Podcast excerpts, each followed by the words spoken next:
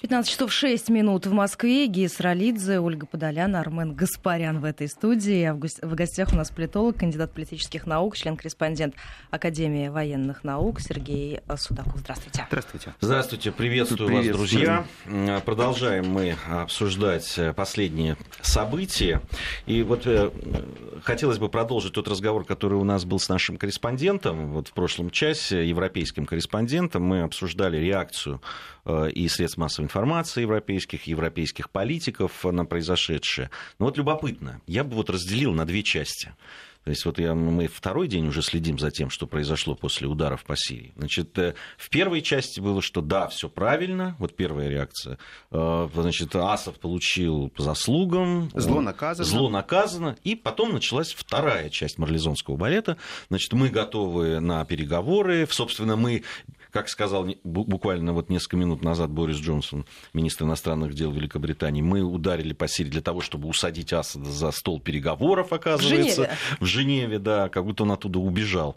Вот. Э, и, и, и, и вот эти все разговоры и мантры про то, что, конечно, без России невозможно, но, значит, мы ждем от нее первого там, шага навстречу и так далее. Вот это вторая часть э, Действительно, это уже такая продуманная тактика или, э, может быть, мне просто кажется? Нет, совершенно это классика жанра. Дело в том, что а, любой европейский политик, он воспитан по определенным канонам. Особенно, если он закончил неплохую школу. Его учат прежде всего не как входить в плохую ситуацию, а как выходить из нее. Не то, как начинать бизнес, а как выходить из этого бизнеса с не меньшими потерями, но либо хотя бы сохранить лицо. Если мы посмотрим то, что произошло сейчас, та агрессия, которая была принята против суверенного государства, привела к тому, что европейцы во многом потеряли свое лицо. То есть, по большому счету, им нужно сделать сейчас так, что та ложь, которая была продемонстрирована, она каким-то образом не так сильно бумерангом ударила по ним. То есть, по большому счету, они хотят сейчас уйти от тех целей и сменить их. Они полагают, что у всех у нас крайне короткая память что мы все забыли про Думу, мы все забыли вообще, откуда пошли эти исходные скандалы, каким образом произошло расследование Организации по запрету химического оружия. И в целом нам хотят сделать так, извините, пожалуйста, но опять та же песня. Монстр Асад, его надо привлечь к ответственности, его надо уничтожить и так далее. Я много раз говорил, послушайте, Асаду, если он такой монстр, ему абсолютно без разницы тогда, как убивать людей. Газом, висельницы делать, расстреливать людей. Подождите, вы можете, в принципе, тогда наносить бомбовые удары ежедневно. Но такие бомбовые удары вы можете наносить также по вашим друзьям, например, Саудовской Аравии. Потому что, понимаете, в чем дело? Если вы так заботитесь о правах человека, если вы говорите о том, что вы являетесь носителем добра и демократии, то вы вполне найдете огромное количество причин, за что вы сможете наказать Эрият. Но почему-то Эрият вам наказывать не хочется. Наверное, страшно и невыгодно. А вот здесь вы сейчас совершили ту ошибку, которую должны исправлять две страны точнее сказать, одна страна, Россия. И вы хотите сделать все для того, чтобы Россия опять начала таскать каштаны из огня для вас. Но понимаете, в чем дело? А это не наша работа, нам это не интересно. Вы вляпались в эту ситуацию, вы должны ее расхлебывать, потому что вы присягнули вашему господину, который называется Соединенные Штаты Америки. И по большому счету, если вы вошли в них отношения патрона и клиента, то признайтесь честно, что вы не патроны, вы клиенты. Так может быть им так удобно? И они тогда не собираются из этой ситуации, в принципе, выходить. Ну, есть же категория людей, а государство как люди, в принципе, да, которым нравится, когда их куда-либо ведут.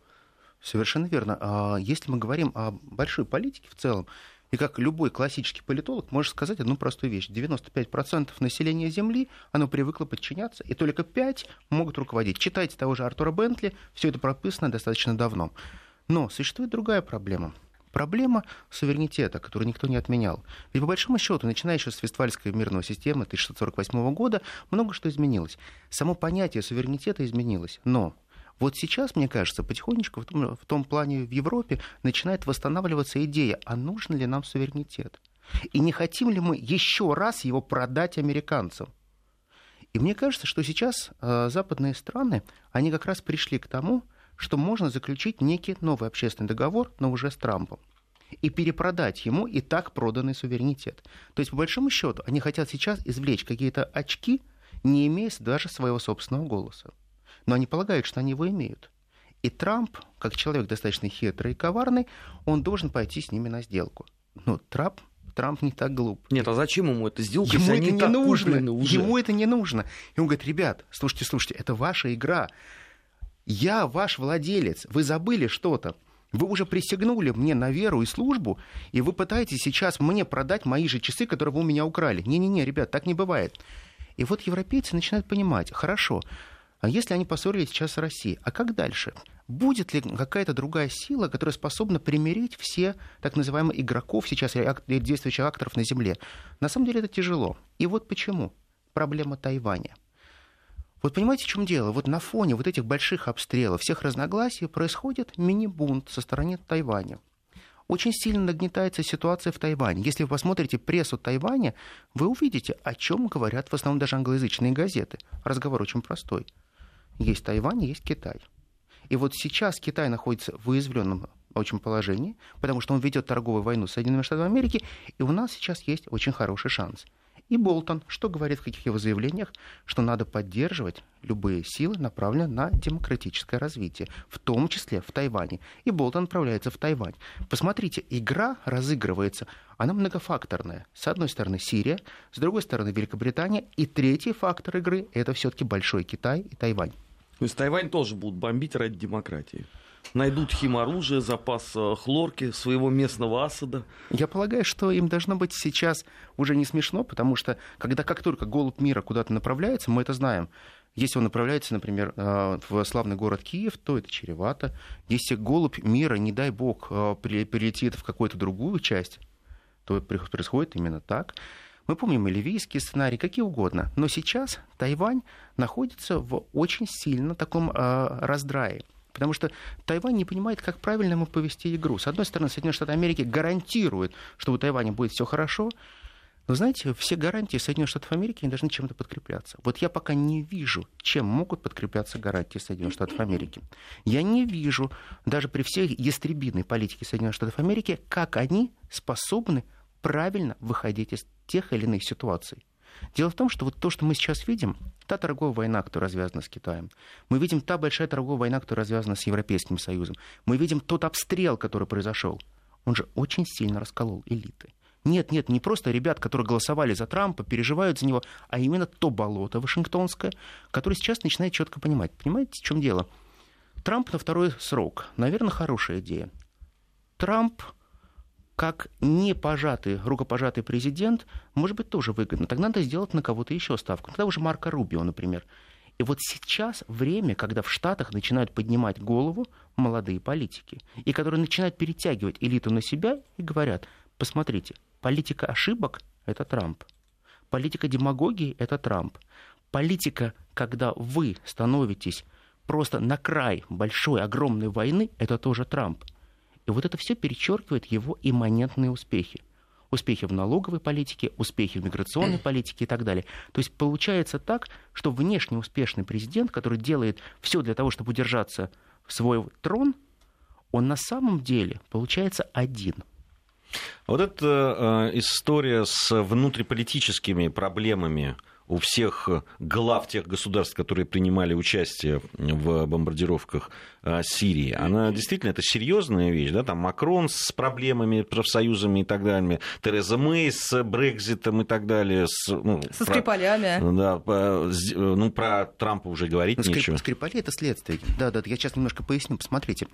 А, есть же причины и следствия. Посмотрите, если мы посмотрим даже игру Скрипалей, как они были разыграны, это же было разыграно исключительно для того, чтобы снизить платежи за выход из Брексита. Это было логично.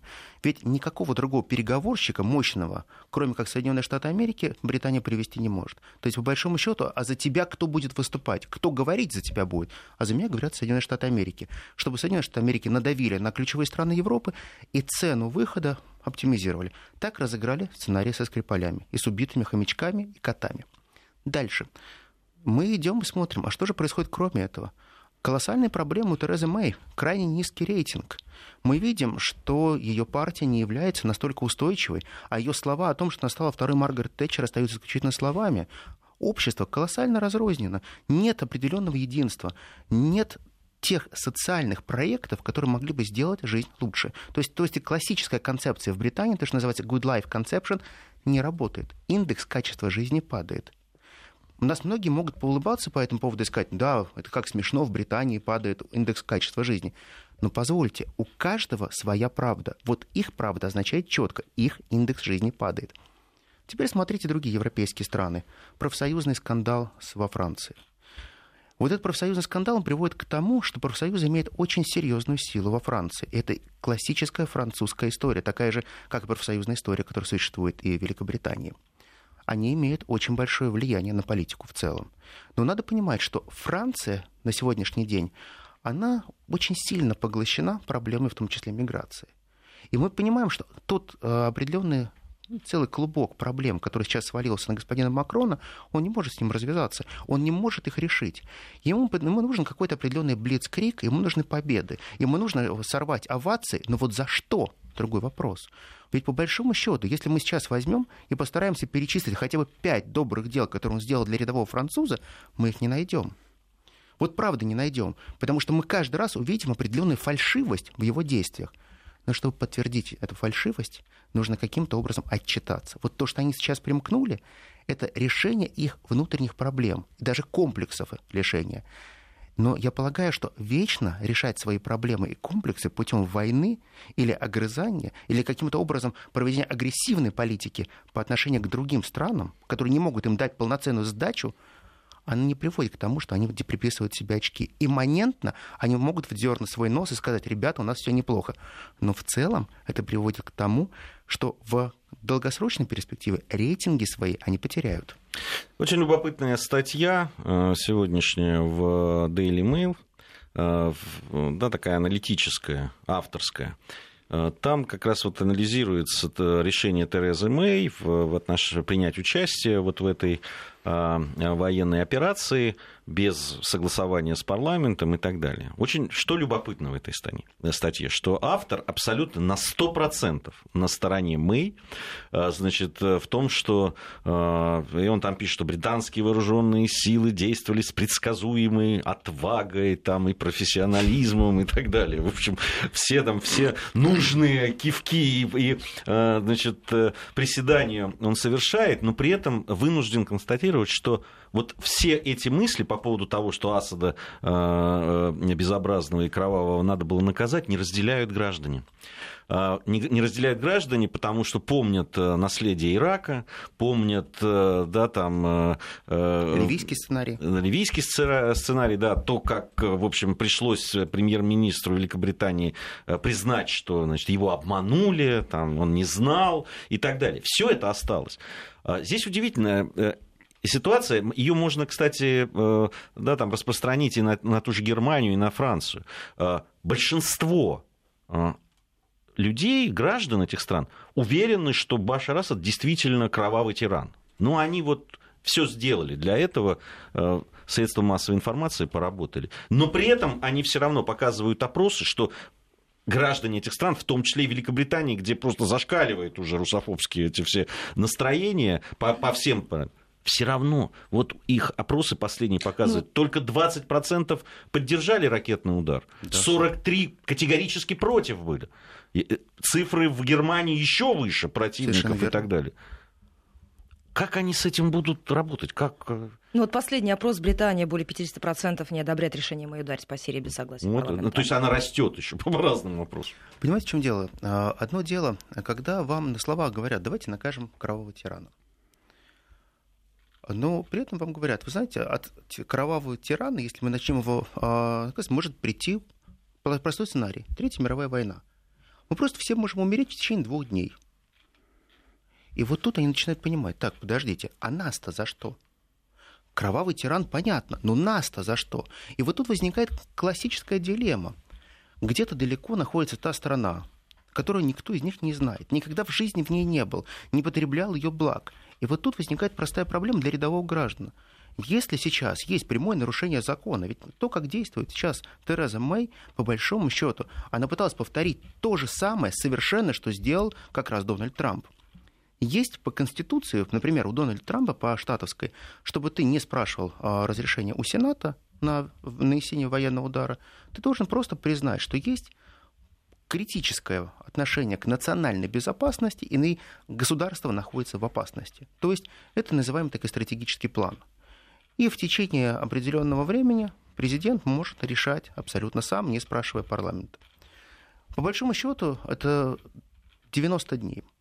Вот эти три месяца он может вводить самостоятельно экстренное положение дел, и в эти 90 дней он может делать все, что угодно. Мы видим, что как в Штатах, так и в Британии поддержки ударов не было. И если он полагал, что так называемая матрица ударов, она наиграет ему очки, как это было ровно год назад, тогда, год назад, его рейтинг за ночную бомбардировку принес ему сразу 8 пунктов. А теперь посмотрите сегодняшние а, рейтинги Pew Research. А сколько ему пунктов это принесло? Да, круто, три пункта принесло. Но по большому счету три пункта мы прекрасно знаем, что это просто погрешность на погоду. И мы прекрасно знаем, сегодня светит солнышко, и все хорошо. И люди говорят, президент, наверное, неплох, и проголосуют э, именно в том, а, где нужно, и поставят, и рейтинг его вырастет. Но мы видим, что уже такими методами они не делают себе рейтинги. Они, наоборот, ухудшают ситуацию в стране, и они прекрасно понимают, что сейчас слово «война» становится неч- нечто очень большим и страшным. Потому что мы уже говорили о том, что понятие войны для все-таки британцев и европейцев и американцев – это две большие разницы, совершенно большие разницы. Потому что для любого американца понятие «война» — это компьютерная игра, а для европейцев нет. Европейцы чувствуют это по-другому, потому что национальное сознание, национальная память и так то, что называется классическая традиция в понимании, что такое война, она не дает им покоя. Даже вот эти сумасшедшие болельщики, Манчестера и классические такие вот хулиганы, как их называют именно не шпана, а именно хулиганс, вот они тоже понимают, что такое война, потому что им четко говорят, ребята, война будет на нашей территории. И что бы они ни творили, они прекрасно понимают, что их глава государства толкает их в то, что называется большая война. А вот американцы как раз – они полагают только на одно. Они считают всегда деньги, они верят только в экономический результат войны. Для них слово «война» означает прибыль. Потому что когда они слышат, что наша страна где-то воюет, это значит, что в нашей казне прибавятся денежки. И вот отсюда абсолютно разное понимание того, что такое возмездие. Потому что для американского потребителя возмездие кровавому диктатору это означает, что рано или поздно к нам придут деньги этого кровавого диктатора, и мы будем жить лучше а для европейцев нет. Для европейцев возмездие кровавому диктатору означает, что деньги вынут из наших карманов, и, возможно, к нам прилетит то, что называется большой войной. Вот разница. Ну хорошо, а правительство э, Великобритании, оно с этой точки зрения тогда что получается? Находится в неком безвоздушном пространстве, да? Оно не понимает вот этих очевидных вещей, что если дойдет до края, то они в том числе среди первых. Прекрасно понимают очень прекрасно И все равно в банк Идут в банк Вот они сейчас банкуют, потому что рейтинг настолько низкий. А, Армен, а, вот если бы у них был сейчас хороший, стабильный, устойчивый рейтинг, ну, то есть, грубо говоря, как мы всегда говорим, 65 плюс, вопросов бы не было. Они сказали, ребят, слушайте, вы сами разбирайтесь, а это наши дела. Мы все-таки помним, что мы наследники Большой Британской империи, и мы сами решим, как нам надо поступать. Но в условиях, когда у тебя рейтинг просто ниже плинтуса, извиняюсь за этот сленг, а ничего тебе не остается. Ты идешь в банк для того, чтобы ты либо пан, либо пропал. Либо ты отыгрываешь те деньги, которые ты можешь откусить от Европы, ты отыгрываешь э, сценарий как и присягаешь большому господину, и тогда ты понимаешь, что ты ждешь дивиденды, которые ты хочешь получить.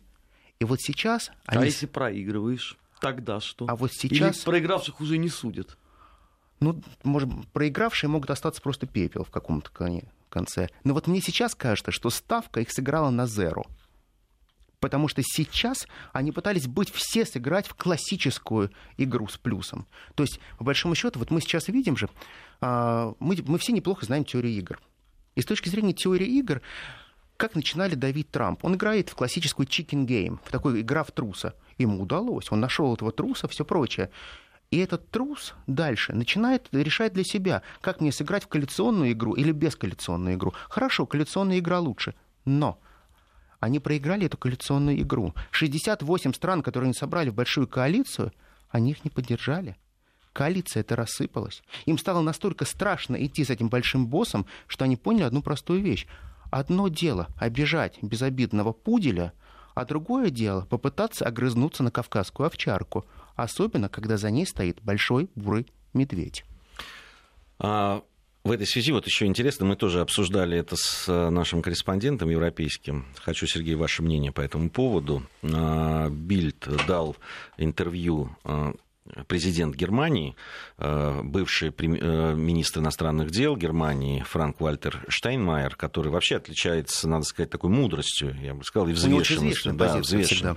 Но вот он очень любопытный сказал. Он сказал, что после вот этих ударов западной коалиции по Сирии возникла угроза столкновения американских и российских как он назвал это, систем вооружений, так очень, очень э, витиевато. Но потом вот он сказал, что важен первый шаг и сделать его долг Путина и Трампа перед миром.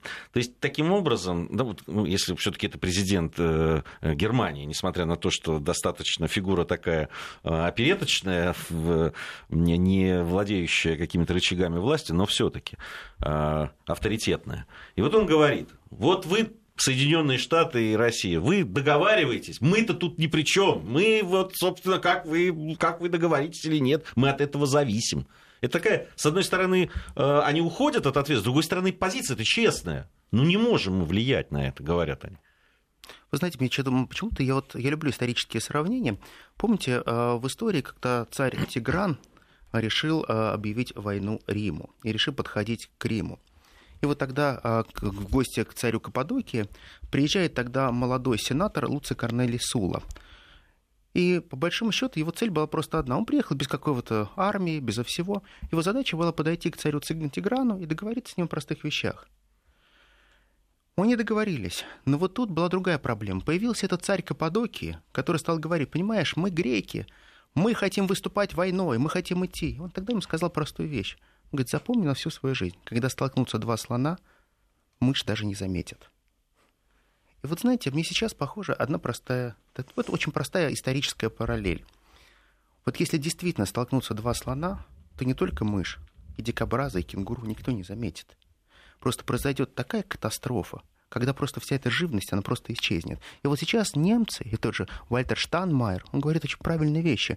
Он четко говорит, ребят, это не наша война, это не наша игра. Мы должны сделать все так, что мы всегда должны держать нейтралитет. И наша задача не только держать нейтралитет, но постараться вырвать хотя бы часть своего суверенитета из пасти Большой Америки. Потому что мы четко понимаем, что Америка сейчас реализует концепцию второго шанса – додавить окончательно Россию, то, что не удалось в 90-е годы. А если не додавит, то мы-то следующие, потому что начнется обратная реакция, Россия все равно встанет, Россия разовьется, даже если ее оккупируют полностью со всех сторон. Опыт Советского Союза у нас большой, опыт выживания у нас колоссальный. Мы все прекрасно понимаем, слово «дача» не переводится ни на один язык. Я много раз пытался моим друзьям из Франции, из Штатов перевести, что такое дача. Они говорят, понимаешь, что такое загородный дом? Ты говоришь, нет, друг, это у нас стратегический коттедж, где у нас есть абсолютно все. И мы выживем в любом случае. Но когда мы говорим о других вещах, мы же четко понимаем, что сейчас все европейцы, они в неком ожидании. Кому правильно присягнуть? Германии, как лидеру Европы, тоже хороший вариант. Франция уже не может тянуть, как в лидер Европы. Британия вышла, и остается определенная дилемма. А с кем мы идем? И мне кажется, пройдет время, и они сделают все-таки правильный выбор. Сейчас прервемся буквально на несколько минут. У нас новости середины часа. Сразу после короткого перерыва продолжим. Вести ФМ. Эм. Вести ФМ. Эм. Первые о главном. 15.33 в Москве. Мы возвращаемся в программу. Гия Саралидзе, Армен Гаспарян, Ольга Подолян. И у нас в гостях политолог, кандидат политических наук, член-корреспондент Академии военных наук Сергей Судаков. Сергей, по поводу вот этой резолюции, которую Франция, США и Великобритания внесли по Сирии, она будет завтра еще обсуждаться, угу. но текст ее уже известен, э, комментируется. Мы в том числе и вот с Олей в первом часе нашей э, программы об этом э, говорили. Ну, совершенно ну, для меня очевидно, что весь текст пытается вот этой резолюции вернуть ситуацию к моменту, когда шли разговоры, Асад должен уйти. Вот, э, да, там, э, там все эти новые механизмы расследования, якобы там химатак и так далее. Ну, есть эти... Все есть. Все есть. Как расследовать? Послушайте, вы не дали этой независимой экспертизе пройти. Сами нанесли удары, когда они уже в Сирии находились. Ну, понятно, все это сказать. Но все это возвращает к тому, чтобы э, в ну, те же переговоры без предварительных условий, да, там, с, с сирийской оппозицией. Кто это сирийская оппозиция, которая будет вести переговоры? Мы... Как это все? Наверное, та, которая не участвует в женевском формате. А, совершенно верно. Потому что мы, мы очень четко возвращаемся к, нашей ключевой проблеме, которая у нас состояла еще с господином а, проблема Лавров-Керри когда Лавров очень четко заявляет, Сергей Викторович, ребят, очень здорово, вы поддерживаете оппозицию, вы их называете uh, rebels, повстанцы, очень здорово, мы их называем террористы. Вот как нам прийти к согласию, если террористы, которые режут головы, убивают людей, мы их называем террористами, а для вас они rebels, повстанцы. На что получаем всегда очень четкий ответ. Понимаете, в чем дело?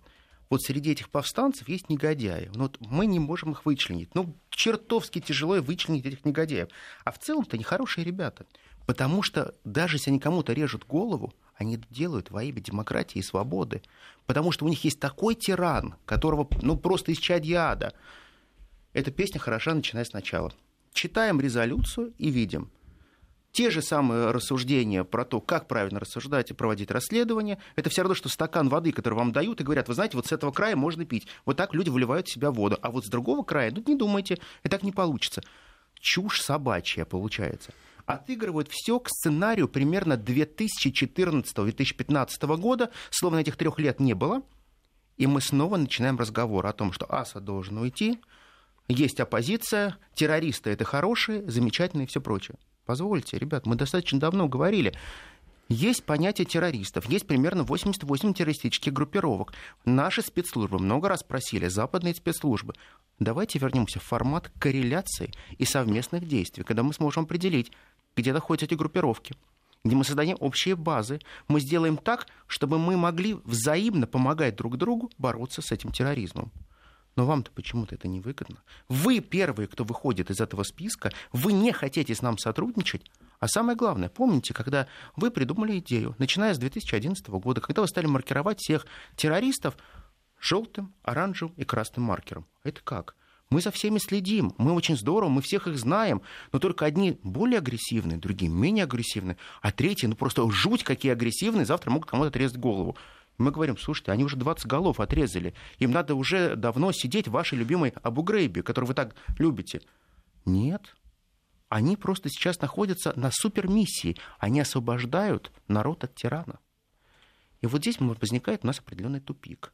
И я понимаю, что этот тупик решается только при помощи военно-космических сил России и при помощи доблестной армии Асада. Вот когда мы понимаем, есть только одна, один критерий – не повстанец. Мы можем кивнуть им головой. Про повстанца мы им все расскажем. Но для нас есть только один критерий. Террорист хороший, только мертвый. Э, здесь еще вот по поводу, там же призывают Сирию в этой же резолюции к сотрудничеству с организацией по запрещению химического оружия. Я уже напоминал, ну вообще-то эта организация зафиксировала в свое время, да. что уничтожены запасы химоружия нет в Сирии. И Лавров, и Керри подписали Подписали это. они, да. Теперь что еще должно? Ну, какое сотрудничество и какой документ, как там было, какая бумажка должна быть подписана? Окончательная бумажка, чтобы, наконец, э, вы потом опять не пришли не сказали, слушайте, опять химическая атака. Хорошо, давайте еще один пример. Смотрите, а, удары по лабораториям сейчас были нанесены и по складам, по химическим, правильно? по тем останкам, остаткам вот этих именно химических лабораторий, которые в прошлый раз не добили. Но год назад уже окончательно все разбили, уничтожили и так далее. Ребят, а что сейчас тогда обсуждаем? Но если есть подписи Лаврова Керри, если есть э, исследования, что все уничтожено, и сейчас ваши доблестные ракеты добили все, что там было, остатки, Нет, они сказали, что, возможно, что-то осталось. А есть вообще мерило а... вот этого оставшегося химического оружия? Конечно, ну, условно, есть, там, коробок, мешок, потому есть. что завтра Он просто, это некое эфемерное, это, что оно есть, чтобы завтра можно да, было... скажешь, вот, пожалуйста, вам химическое оружие, давайте бомбить дальше. Ну, я понимаю, что любой, даже наш классический стиральный порошок, который будет контрабасно провезен в Сирию, это, конечно же, будет химическое оружие. Нет, а если серьезно говорить, то проблема химического оружия она очень сильно помогает а, нынешнему режиму Соединенных Штатов Америки привлекать на свою сторону сторонников. Понимаете, в чем дело? Они же делают по простому принципу игры. Вот я много раз про это говорил. Когда ты смотришь на человека, например, он тебе очень не нравится, и ты говоришь, ты знаешь, вот что-то с этим человеком не то, и мне как-то говорили, что вот, возможно, он связан с таким преступлением, как педофилия. Ты ничего вроде бы не сделал, ты человека не обвинил в лицо, а ты просто бросил такой вот негатив. Ты можешь извиниться потом перед этим человеком, но уже все остальные люди будут косовато на него смотреть и говорить, как-то что-то с ним не то. И вот здесь Америка, что она хочет сделать? Вот эта классическая токсичность России, то, что их работают пиарщики, а давайте сделаем так. Мы уничтожили все оружие, а следовательно, это оружие, которое завозят русские, потому что а, их транспортные самолеты садятся в Сирии, конечно же, они это привозят, они делают эти лаборатории и так далее. А ничего, что эти лаборатории, которые вы бомбили, они больше трех лет не существуют, потому что там налетов уже было на них огромнейшее количество. Вы уничтожили все, что могли там, а сейчас вы просто это подытожили. А ничего, что то оружие, человек, те, тот процент один, который мы не смогли зафиксировать на бумаге, находился у ваших любимых Джабхат Аль-Нусры. Ребят, если ваши повстанцы, неужели вы с ними не можете разобраться? Или вы опять хотите, чтобы, чтобы мы с ними разобрались, мы разберемся. Мы Но тоже умеем делать пустыню. На, наши слушатели очень часто нас упрекают, и, наверное, не безосновательно, что мы много времени тратим на то, чтобы сказать, что вот как они себя ведут. Хотя я считаю, что это важно. Важно понимать, по каким правилам играем или по каким правилам не играем, и, и, и, и есть ли вообще эти правила. Но э, все-таки в данном случае, ну вот они там, их средства массовой информации сделали из России там, ну, там, империю зла вновь. Мы там поддерживаем кровавого Асада, травим э, Скрипалей, значит, Скрипалей да, да, там, э, котов и, и их хомячков. Вот. Э, ну, не, вообще, ну, ведем себя... Да, нам, нам не по всему миру вмешиваемся в выборы. выборы, ну и вообще всяко себя ведем. Это понятно. Они добились, что большинство там, людей в, там, в европейских странах, еще где-то, считают, что да, ну вот Россия как-то да, такая вот страна. Ну, а, они этого здесь они ведут себя так. Нам-то что делать? Вот в чем наша, а, наша политика? Мы-то как себя должны вести? Знаете, я считаю, что есть очень простой принцип. А, мы должны развиваться ровно так, как мы развиваемся. Мы должны искать свой путь. Понимаете, в чем дело? Хиллари Клинтон когда-то сказала одну простую фразу. Неважно, какое издание, на каком языке вы читаете, вы все равно читаете перепечатку Wall Street Journal. А давайте вернемся просто в простую историю. До 1964 года а, количество научных знаний, которое было, выдавалось на русском языке, ну, занимало примерно больше трети, 37% было. То есть, по большому счету, до этого, а, до наших так называемых 20-х годов, все научное звание было исключительно на немецком языке. Но начиная с 1964 года Соединенные Штаты Америки стали переводить на особые картотеки, появляются там некие ЭВМ, которые начинают а, картотизировать все научные звания и первично начинают переводить все те труды, которые у нас были, в основном это по физике, по математике, по всяким кибернетическим вещам, на английский язык. И сейчас Соединенные Штаты Америки они добились определенных успехов. Что они сделали? Они сделали, что все практически научные школы всего мира, они имеют право существования только тогда, когда они публикуют свои издания, опубличивают исключительно на английском языке. И все, кто что-то изобретает, что-то делает новое, вносят, они подкармливают, опять же, большую англосаксонскую машину. Посмотрите, та же проблема в России. Если у вас есть публикации в штатовских журналах, в британских, смотрите, вам все аплодируют и говорят, как же это круто и здорово, и мы сами это поддержим. Подождите. Вот для того, чтобы нам сейчас полноценно делать те же рывки, чтобы нам планово поднимать экономику, чтобы нам надо идти в ногу со временем, мы должны поднимать свои школы, мы должны делать свои научные издания, то, что делал Советский Союз. Никто не изобретет новые никакие машины. Нам не нужно изобретать велосипед. Надо работать над собой. Надо четко понимать, пропагандистскую игру нам тяжело выиграть. Мы можем вещать. У нас есть наша RT, у нас есть спутник. Мы стараемся, мы бьем. У нас есть альтернативный взгляд. Но понимаете, в чем дело? Очень тяжело немому с глухим разговаривать когда ему уже на э, руках объяснили, что он не прав, а Россия это зло. Менять картинку при помощи нашей культуры, балета, при помощи нашей пропаганды, что мы другие, при помощи того, что давайте переведем Пушкина, Лермонтова, Достоевского, знают его, но они поэтому и говорят преступление, наказание. Это единственное, что знают во всем мире, и наказание к вам придет. Вот так они трактуют Достоевского. Они даже переписали то, как правильно трактовать э, Достоевского. Они переписали историю космонавтики, потому что, когда мы говорим о Гагарине, открываем учебник, любой американский учебник написано что? Гагарин, первый советский космонавт. Не первый космонавт в мире, а первый советский космонавт. Понимаете, мелочь. Вторая мировая война. Вторая мировая война, смотрим также даты, все, периодизация, основные битвы. А как написано? Выиграно при участии, выиграно США и союзниками при участии Советского Союза. Мелочь, а приятно им. И понимаете, в чем дело? Вот эта постоянная фальсификация приводит к тому, что вот так называемый мир, который стал симулякром, существует. Вы знаете, Бодрияр, в принципе, был прав. Вот это большое рождение симулякров, оно работает. Я полагаю, что нам тяжело будет самим создавать симулякры. Мы все-таки более настоящие. Нам надо сейчас будет прерваться буквально несколько минут. Информация о погоде и региональный блок. Вести ФМ. Вести ФМ. Первые о главном. 15 часов почти 48 минут в Москве. Возвращаемся в программу. Армен Гаспарян, Гис Ролидзе, Ольга Подоляна и Сергей Судаков в студии радиостанции Вести. А, вот вспомнили тут Вокера, мы пока слушали погоду там, да, и рекламу. А, на самом деле интересно, вот что все эти дни, если упоминали о Украине, то только, ну, там, перечисляя злоде- злодеяния российские, да, там, э, вот Сирию, там, Скрипалей и так далее, и там же вот Украина. Э, Крым и Донбасс. Э, любопытно, почему, во-первых, это так сейчас немножко ушло на второй план у наших э, закавыченных партнеров, и понятно, что они же будут использовать в переговорах и в, в торге, может быть, каком-то, если он будет вообще какой-то. Понимаете, в чем дело? Что если мы сейчас видим переговорную позицию, то Трамп как раз вот этими ударами, он наигрывал себе во многом переговорную позицию. Мы же это прекрасно понимаем. Мы прекрасно понимаем, что сейчас, рано или поздно, ему нужно будет прийти к той дате, когда он встретится с Владимиром Владимировичем Путиным.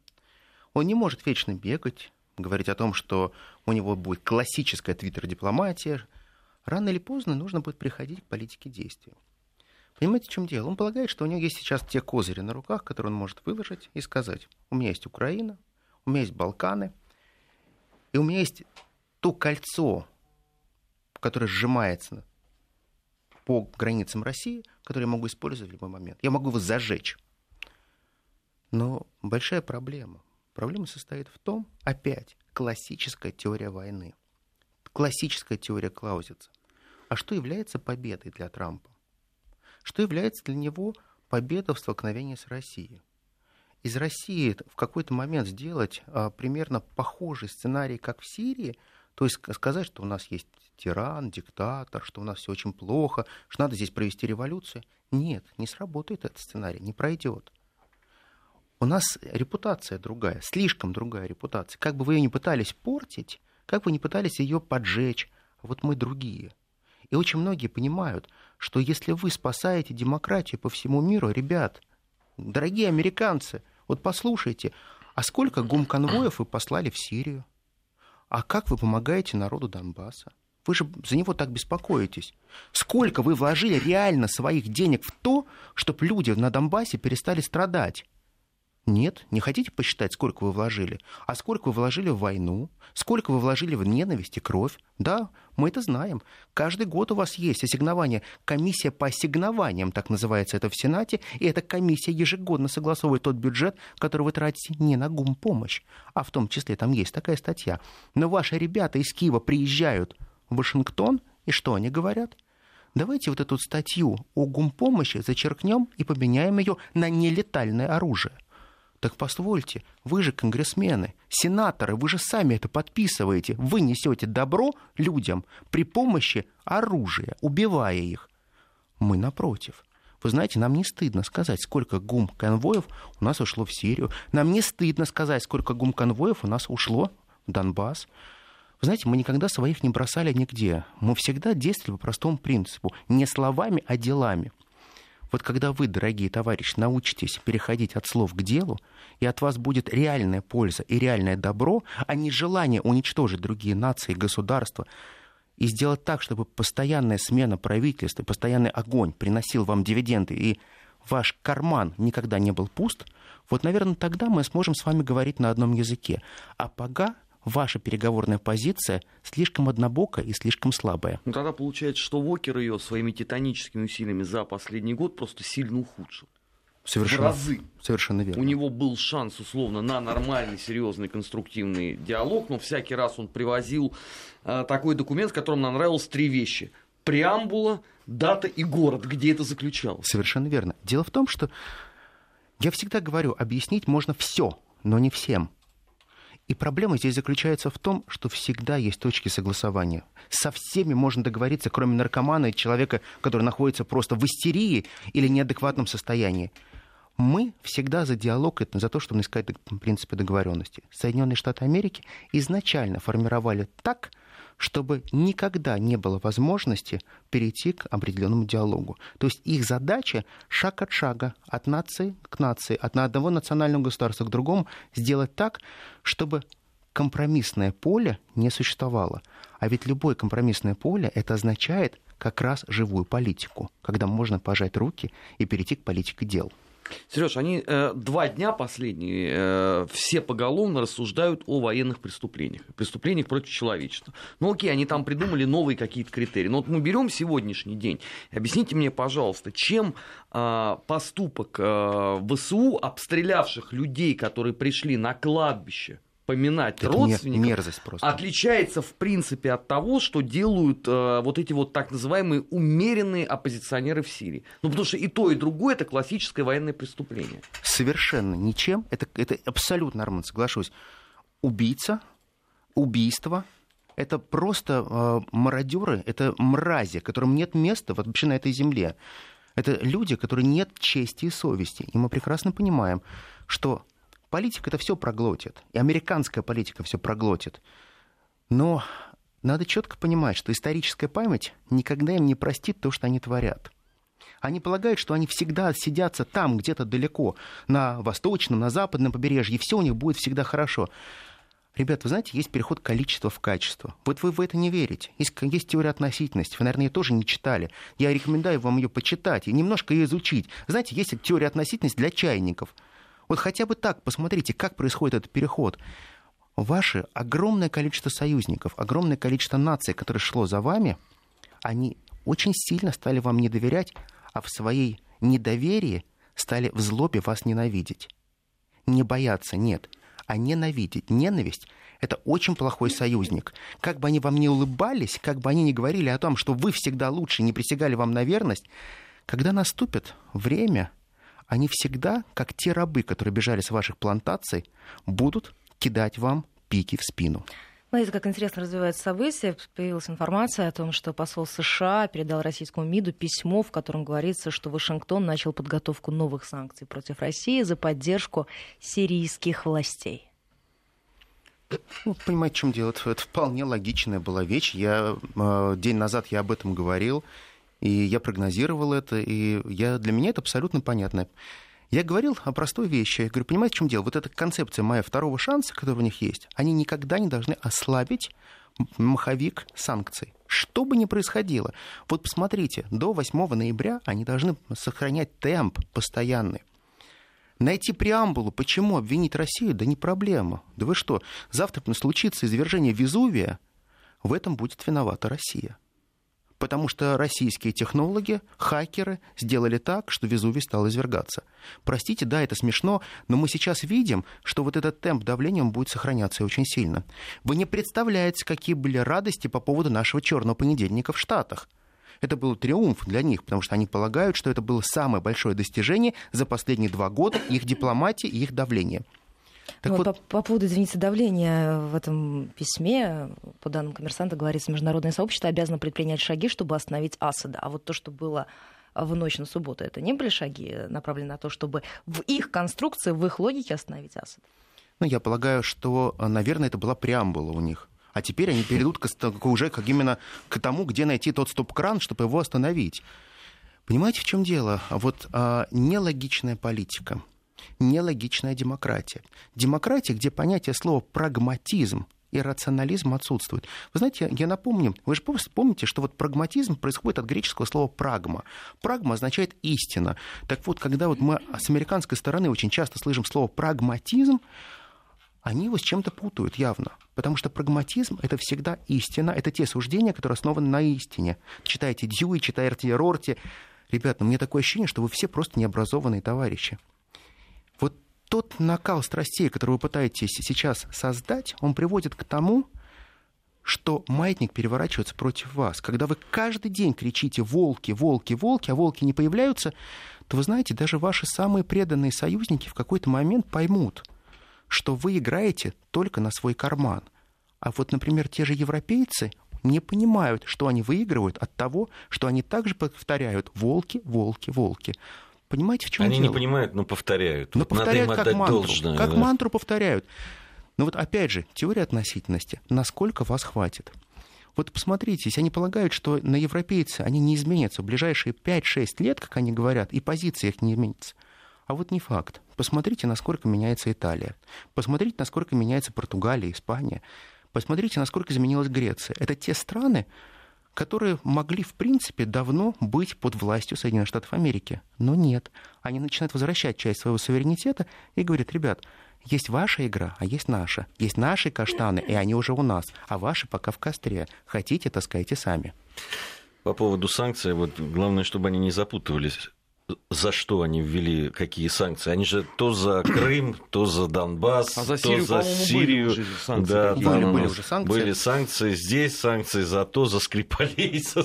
Они за все будет Ну, санкции. слушайте. Вот потом придется отменять, а не, не будут знать, за что отменить теперь. Ну, мне кажется, они первое, за что отменят, это за гибель химичков, конечно же, Салсбери. А, но проблема-то не в том. Проблема в том, что сейчас как раз критерий давления на Россию, он не меняется. Они действуют по одной и той же матрице. А матрица обвинения о назначении виновного. Вот эта вот классическая тема назначения виновного, она может работать, но рано или поздно она начнет давать сбои. И вот сейчас мы будем свидетелями того, что в ближайший год эта система начнет сбоить. Спасибо, Спасибо большое. большое. Сергей Спасибо огромное. Судаков у нас в гостях был.